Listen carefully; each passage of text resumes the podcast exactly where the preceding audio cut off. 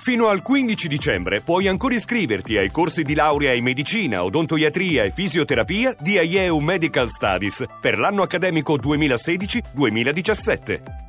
Informati subito all'800 44 44 33 o nei centri studio CEPU.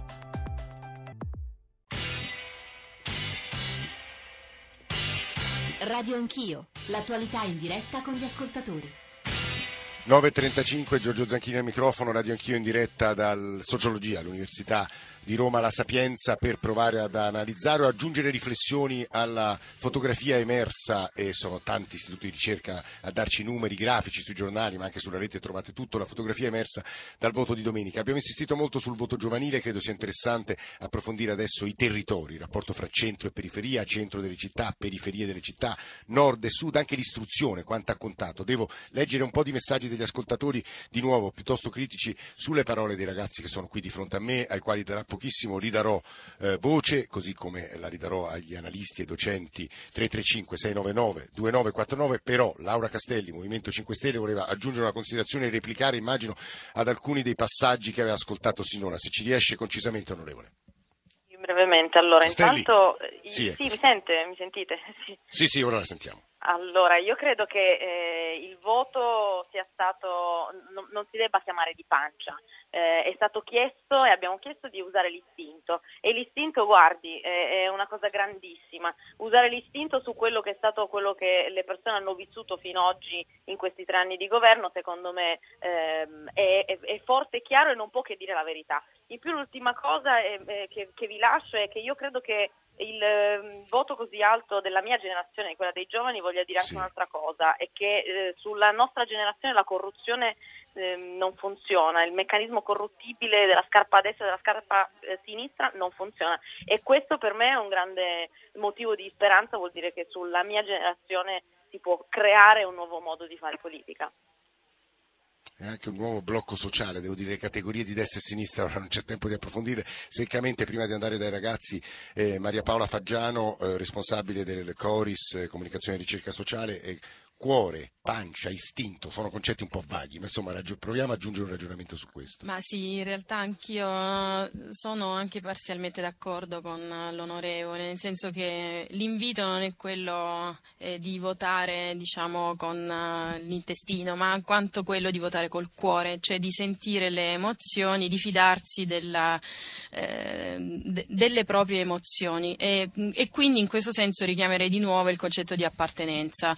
Grillo, ad esempio, ricordo che durante la campagna eh, per le amministrative romane eh, aveva proprio detto esattamente questa stessa cosa, quindi le cose poi si ripetono, no? Eh, ragazzi, soprattutto votate col cuore perché poi perché il vostro voto è importante, quindi diciamo il richiamo poi è- alla partecipazione, all'attivazione e che forse si, mh, eh, eh, si rende essenziale soprattutto ver- nei confronti di una categoria che spesso poi è dimenticata.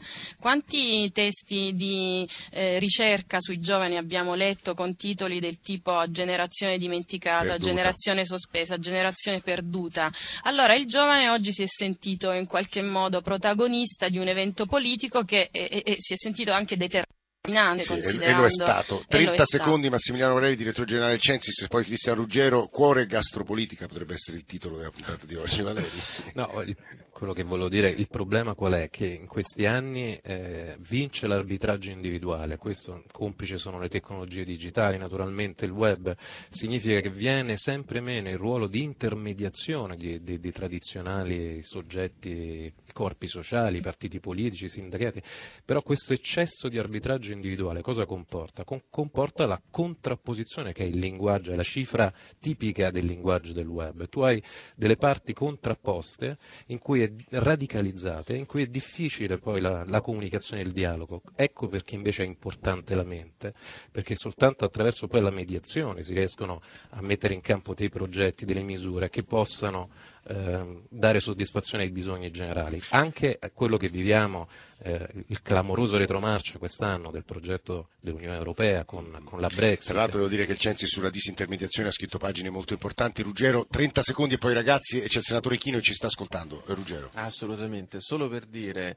eh, il discorso della gastropolitica immagino fosse anche legato, come dire, in contrapposizione al non usare il cervello, Eh. però anche attenzione a in qualche maniera censurare gli istinti, che siano anche quelli che poi vanno nella camera degli echi della rete, eccetera, specialmente perché se puntiamo così tanto sulla ragione, però poi questa progettualità, queste sorti magnifiche e progressive non si vedono e allora vedi che Scrivono gli ascoltatori per i ragazzi. Votare no è più semplice anche per i giovani che risentono a livello culturale, soprattutto politico, del ventennio berlusconiano che ha fatto di tutto per affossare la scuola e rendere più plasmabile il popolo. Oggi imperversa il populismo che forse è peggio. Lorenzo scrive i 5 Stelle avvelenano i pozzi con il loro web e i giovani gli vanno dietro, ma per loro ci sarà un futuro molto molto buio se proseguono con questa strada. I giovani, Amelia e Torino, hanno fatto benissimo. È ora di finirla. Date loro un lavoro dignitoso con contratti regolari. Basta con la precarietà, basta con generazioni che in realtà impoveriscono i, eh, le corti più giovanili e questa è la risposta. Ho 22 anni, sono un giovane giornalista pubblicista, ho votato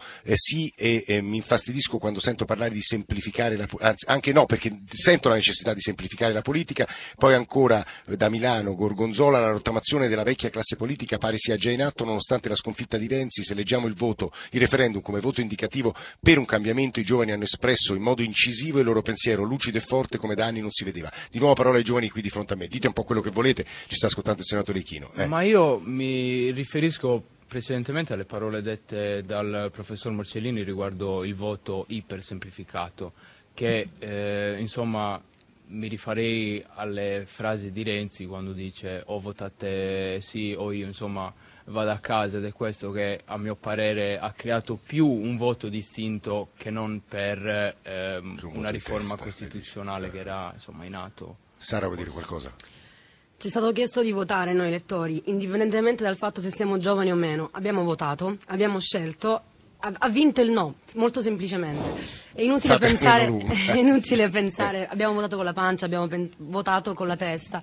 Effettivamente abbiamo votato perché ci è stata data la possibilità di votare, ci è stata data la libertà di votare, di, di- di dare il nostro parere riguardo a, a una, a una scelta che non riguarda il governo, che non riguarda essenzialmente la figura di Renzi. È- è- è stato il processo di tipicizzazione un po' del, del personaggio, della figura di Renzi che ha creato, diciamo, questo, come ha detto il mio collega, che ha creato diciamo, questo, questo calpore all'interno del, del no e del sì. Quindi ci sono stati sicuramente alcuni, mh, alcuni elettori che hanno votato no contro appunto un governo di Renzi come, come sfida, però sinceramente il mio voto è un no, è un no alla rif- a, questa, a questa Sì, nuova riforma. chiaro. Io eh, farei ascoltare al senatore Ichino un anello di eh, Whatsapp, l'ultimo dei quali riguarda il Jobs Act, che credo sia il tema sul quale lui immagino amerà eh, diffondersi. Ecco i Whatsapp. Buongiorno, Giacomo da Ventimiglia. Io non sono renziano, comunque condividevo molto il suo dinamismo e la voglia di cambiare le cose. Adesso i signori dell'opposizione, dal Movimento 5 Stelle a Salvini a tutti gli altri, aspettiamo le loro proposte, che spera- sperando che siano illuminate più di quelle di Renzi. Grazie e buona giornata.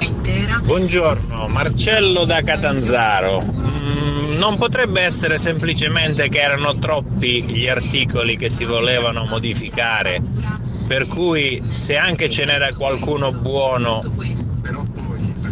molti, molti non, non andavano bene, quindi nel bilancio almeno io ho preferito che le cose rimanessero come sono. I giovani vengono da vent'anni fatti lontani dalla politica. In questi vent'anni sono sviluppati social me- media come Facebook, Twitter e i giovani hanno colto la visione della politica attraverso questi canali. Quindi è stato bravo il Movimento 5 Stelle a intercettarli. Jacopo da Perugia. Ciao, sono Raffaele di Sulmona. Allora, io volevo dire, ehm, come si poteva avere fiducia in un governo che ti mette il Job Act dicendoti che è la riforma più grande del lavoro quando con il Job Act i diritti decadono e sei come se fossi precario? Cioè l'azienda ti può cacciare in un momento all'altro. Cioè la banca come ti farà mai a fare un mutuo con dei pretesti del genere? Grazie. Sono le 9.44, senatore Piero, Pietro Ichino, Partito Democratico, giuslavorista, buongiorno. Buongiorno a lei e agli ascoltatori. Sta ascoltando le voci più diverse, le opinioni più diverse. Adesso ci ha appena scritto Liliana, giornalista, vorrei sentire anche l'opinione dei giovani del nord-est, delle periferie di Napoli, delle campagne in Sicilia e non soltanto quelli di comunicazione e ricerca sociale, operazione che noi cerchiamo di fare a Radio 1, figuriamoci, soprattutto dando e leggendo i messaggi degli ascoltatori. Però c'è una domanda di fondo. Senatore, lei un paio di giorni fa sul Corriere della Sera eh, ha scritto un articolo in cui difendeva le ragioni del Jobs Act, gli effetti del Jobs Act e, e però i provvedimenti del governo che riguardavano gli under 30, chiamiamoli così, evidentemente non hanno colpito la generazione se poi il voto è stato quello, se lo vogliamo leggere in questo modo ovviamente, senatore. Eh. Dunque, l'articolo sul Corriere eh, non era mio ma di mio fratello Andrea, eh, che è l'economista ah, ecco, del lavoro all'Istituto eh, Universitario di Firenze, mentre io sono un gius lavorista. Comunque eh, condivido pienamente quello che ha scritto Castello nell'ultimo biennio abbiamo avuto 1.200.000 posti e assunzioni in più rispetto al biennio precedente e di questi due terzi a tempo indeterminato. Eh, non dimentichiamo che nell'ultimo anno precedente a questa riforma le assunzioni a tempo indeterminato erano state un sesto, il 16% del totale delle assunzioni. Quindi eh, lo, la manovra eh, compiuta dal governo ha prodotto un risultato eh, che i giovani chiedevano da, da un quarto di secolo, eh, nel senso di invertire la tendenza mh, mm, verso un sistema in cui sia più facile avere un'assunzione a tempo indeterminato. Eh, sento dire da un giovane che ha parlato poco fa che il, eh, la, la, mh, mm, il, col Jobs Act c'è una precarizzazione generale, ma eh, attenzione, il contratto a tempo indeterminato determinato a tutele crescenti corrisponde approssimativamente al contratto a tempo indeterminato che hanno 300 milioni di lavoratori in Europa. L'Europa è la regione del mondo nella quale i lavoratori sono meglio tutelati, la sicurezza del lavoro è più protetta, quindi sostenere che questo modello di contratto a tempo indeterminato la, mh, corrisponde alla precarizzazione generale è proprio sbagliato. La verità è che i giovani non riescono a, o perlomeno in una misura troppo ampia, il 36% di disoccupazione è una misura assolutamente inaccettabile, non riescono a entrare in contatto con il mercato del lavoro e perché questo? Qui c'è una colpa gravissima della mia generazione nei confronti della loro, cioè noi abbiamo privato i giovani del servizio di orientamento scolastico e professionale che è un tramite essenziale per il passaggio dalla scuola al tessuto produttivo. Mm, questa è una colpa gravissima delle regioni, eh, le regioni hanno avuto per 15 anni una competenza esclusiva su questo terreno e non l'hanno esercitata, è stato un bilancio da questo punto di vista pari a zero. Ora, eh, questo è un problema perché i giovani sono disorientati da questa immagine che hanno del mercato del lavoro come un buco nero, dove il lavoro non c'è, mentre il lavoro in realtà c'è e sta crescendo anche se in misura non sufficiente, ma il problema è che a questo lavoro che in, sia pure in misura insufficiente però c'è e si conta in una decina di milioni di assunzioni ogni anno, eh, ai giovani e di queste due milioni di assunzioni a tempo indeterminato, questo è il dato ultimo di cui disponiamo, i giovani non riescono a cedere perché non hanno gli strumenti di conoscenza e perché anche mm, eh, non sono conoscibili le loro attitudini, le loro esperienze, mancano i canali di addestramento e di adattamento delle loro capacità. Questo ci stavamo proponendo di cambiare con un riaccentramento delle competenze dei servizi nel mercato del lavoro mm, con l'Agenzia nazionale e con un controllo a tappeto dei risultati della formazione professionale per, mm, perché di ogni centro, di ogni corso si possa avere il tasso di coerenza fra formazione impartita e sbocchi occupazionali effettivi. Credo, senatore Ichino, che sia molto interessante riprendere. alcuni dei passaggi del suo intervento e con il direttore generale del Censis Valeri, eh, Mario Morcellini, poi credo sia importante anche tornare a un'altra delle, delle, dei dati, dei risultati importanti emersi dal voto di domenica, cioè quello sul territorio. Allora, velocissimamente, se ci riusciamo, Massimiliano Valeri, direttore generale del Censis, a proposito del mercato del lavoro.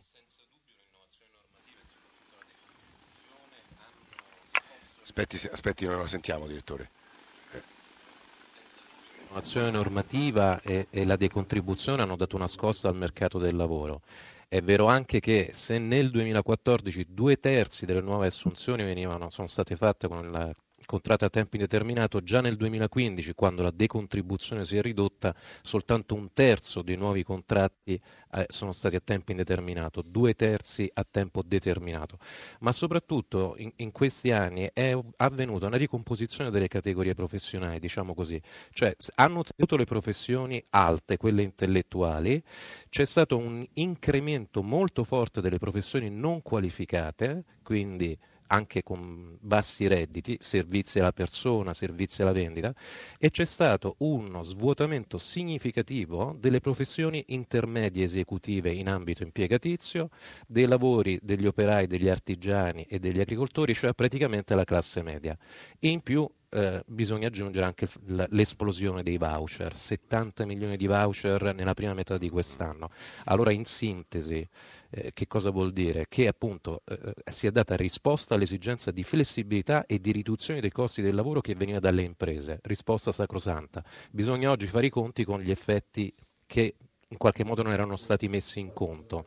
E se io quello che sto constatando, se il McKinsey Global Institute da una parte, se l'Ox stanno facendo già retromarcia su questo punto, è perché forse è arrivato il momento di tirare le somme degli effetti di questa maggiore flessibilità e abbattimento dei costi del lavoro che è stata introdotta nel sistema, che era indispensabile, dico io, in quel momento, ma, ma che oggi sta producendo dei risultati forse non pienamente adeguati rispetto alle aspettative. Perché se il Jobs Act avesse risposto così bene a tutte le esigenze, allora non si spiegherebbe poi quello che stiamo commentando eh, oggi. Il cioè direttore generale del Censis Massimiliano Valeri che sta parlando, siamo in diretta eh, dall'Università La Sapienza di Roma, eh, Centro di Comunicazione Coreis e Ricerca Sociale, Mario Morcellini, anche sul tema della rete, la funzione della rete e poi eh, il professor Martire sul invece il territorio che è altrettanto importante. Morcellini. Parto intanto dal fatto che è la prima volta che non siamo in grado di leggere e interpretare i risultati elettorali con, ricorrendo alla variabile dell'istruzione del livello culturale perché delle persone. No, perché no? È la prima volta che succede, quindi dobbiamo capirlo fino in fondo. Sicuramente non c'è un solo motivo, un motivo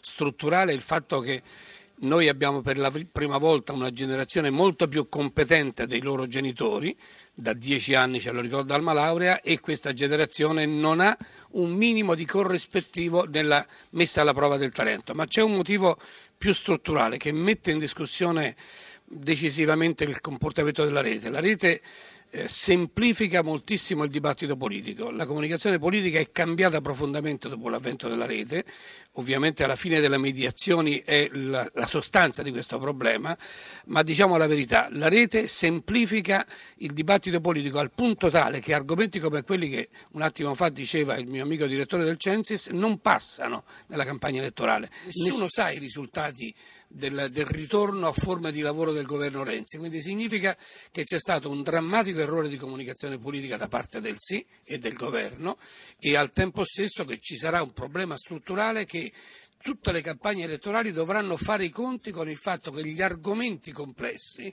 e la politica è complessa, salteranno dalla, dalla, scena perché altro che la personalizzazione, è la semplificazione che la rete impone che cambierà il nostro futuro. Mario Morcellini, eh, studioso e sociologo dei, dei, comunica- delle comunicazioni di massa, quindi su questo diciamo, una vita che, che, prova ad analizzare, a studiare, a darci dei risultati. C'è il senatore Chino che voleva replicare, però prima Fabrizio Martire, metodolo- metodologo, abbiamo forse sottovalutato l'aspetto del territorio, centri, periferie, quartieri centrali eh, abitati in teoria dai ceti privilegiati rispetto alle periferie periferie e lì sì, no, è, mi sembra patente il dato. Professor Martire. Eh, questo discorso è stato sviluppato giustamente cercando di fare un, un parallelismo con uh, Brexit e esatto. Trump, diciamo, nel senso eh, centro, eh, città, campagna, centro, periferia. Le, la, la, differenza che, che, emerge abbastanza chiaramente è che il fronte del sì è molto arroccato, nel senso anche in città come Roma sono due, i due municipi centrali in cui c'è stata una prevalenza. Poi quando si parla di queste prevalenze dobbiamo parlare di tendenze qua, molto deboli perché l'ondata è stata eh, quella del no, certo. però ad esempio anche a Napoli due, quello che possiamo dire è che i due quartieri in cui il no ha vinto meno nettamente sono quelli insomma, con caratteristiche eh. censuali. L'altro aspetto eh, insomma, evidente è lo, schia- lo, schiaffo è arrivato dal sud, è arrivato fortissimo, Renzi ha anche detto non pensavo che mi odiassero così tanto, questo è, è, è, evidente e tra l'altro secondo me si può, in modo interessante, collegare ad altri dati che possono entrare nella partita del gioco di chi si ascrive la vittoria, nel senso eh, da questo punto di vista la, la, la, eh, i sondaggi sulle intenzioni di voto e eh, le dichiarazioni di appartenenza ai partiti prendendoli con la cautela con cui devono essere presi. Giustamente c'è stata una concentrazione giusta sulla fedeltà degli elettori del, de, del, PD e sulla fedeltà degli elettori di Forza Italia, ma una cosa che non è stata discussa secondo me abbastanza è la eh, non fedeltà degli elettori della Lega, nel senso che questi, da questi sondaggi viene fuori abbastanza spesso che quasi un elettore su tre della Lega ha dichiarato che avrebbe votato sì. Questo secondo me potrebbe giocare nel, nel, nella, nella, scriversi poi la, la, vittoria finale. Io se posso aggiungere soltanto un'altra cosa eh, velocemente eh, su, su, sulla Costituzione, di cui poi anche oggi è un po' vittima di un dibattito molto più generale, però io in, in queste connessioni tra pancia, istinto, cuore e, e, e, e Costituzione, io ho l'impressione che eh, questo affezionarsi alla Costituzione quasi come se ci, ci debba portare così com'è sì. verso un futuro roseo, possa, è anche un tradimento dello spirito con cui è stata fatta. Insomma, eh, è interessante leggere anche eh, testi di, di, di, chi ha cioè, partecipato. È stata fatta assieme, lei dice. Non solo quello, ma chi l'ha fatta ha scritto, io, noi l'abbiamo fatta adesso perché la società è così, ve la ah. diamo, ma poi la società cambierà. cambierà. Cambiata eh no, anche lei. La Costituzione italiana è cambiata. Professor Ichino, abbiamo soltanto due minuti, se riesce credo che volesse replicare. Professore, senatore tra i giovani è passata e è molto forte l'idea che eh, per avere sicurezza eh, sia sufficiente una norma di legge che ingessa il rapporto di lavoro, eh, cioè che una volta ottenuto il rapporto di lavoro eh, diventa proprietà del titolare. Eh, questa idea che è difficile a morire è sbagliatissima, innanzitutto perché se la norma è quella diventa pressoché impossibile per i giovani oggi nel contesto attuale accedere al lavoro stabile.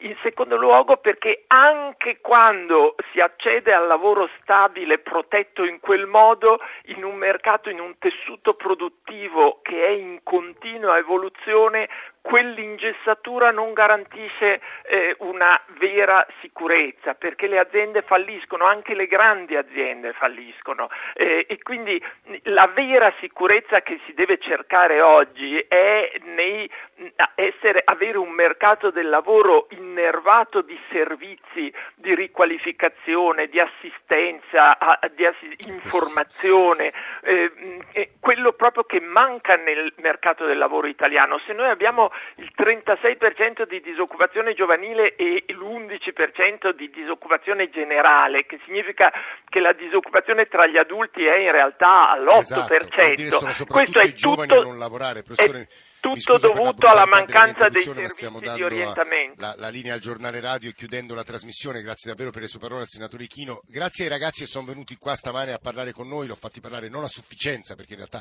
siete voi i veri protagonisti di quello che è accaduto, alcuni dei protagonisti, di quello che è accaduto domenica, grazie soprattutto a voi che vi siete spesi per provare a ragionare, a inquadrare questi fenomeni, a Mario Morcellini in particolare per averci ospitato qui, Aula Wolf, Sociologia, al, Core, al Coris, Comunicazione e Ricerca Sociale, tutte queste voci, tutte queste analisi che credo ci occuperanno nei mesi a venire, anche perché adesso comincerà un'infinita campagna elettorale, quindi immagino che ragioneremo di tutto ciò. Eh, noi diamo la linea adesso al giornale radio, eh, subito dopo eh, c'è eh, John Vignola, Radio 1 Music Club, Ilaria Sottis, la radio ne parla, la redazione di Radio Anch'io, Alessandro Forlani, Nicola Amadori, Valeria Volati, che era peraltro qui con noi, Alberto Agnello, Alessandro Bonicatti, Valentina Galli, Cristian Manfredi accanto a me ehm, a, come regista in tecnici qui in esterna a sociologia Antonello, eh, sono Antonio D'Alessandri e Daniele Di Noia e a Roma Saxarubra Antoniello Piergentili e Gianni Tola. Grazie davvero a tutti. Noi ci risentiamo domattina più o meno dopo il GR1 delle 8, quindi 8.30, 8.35 e ci risentiamo domani. Buona giornata a tutti.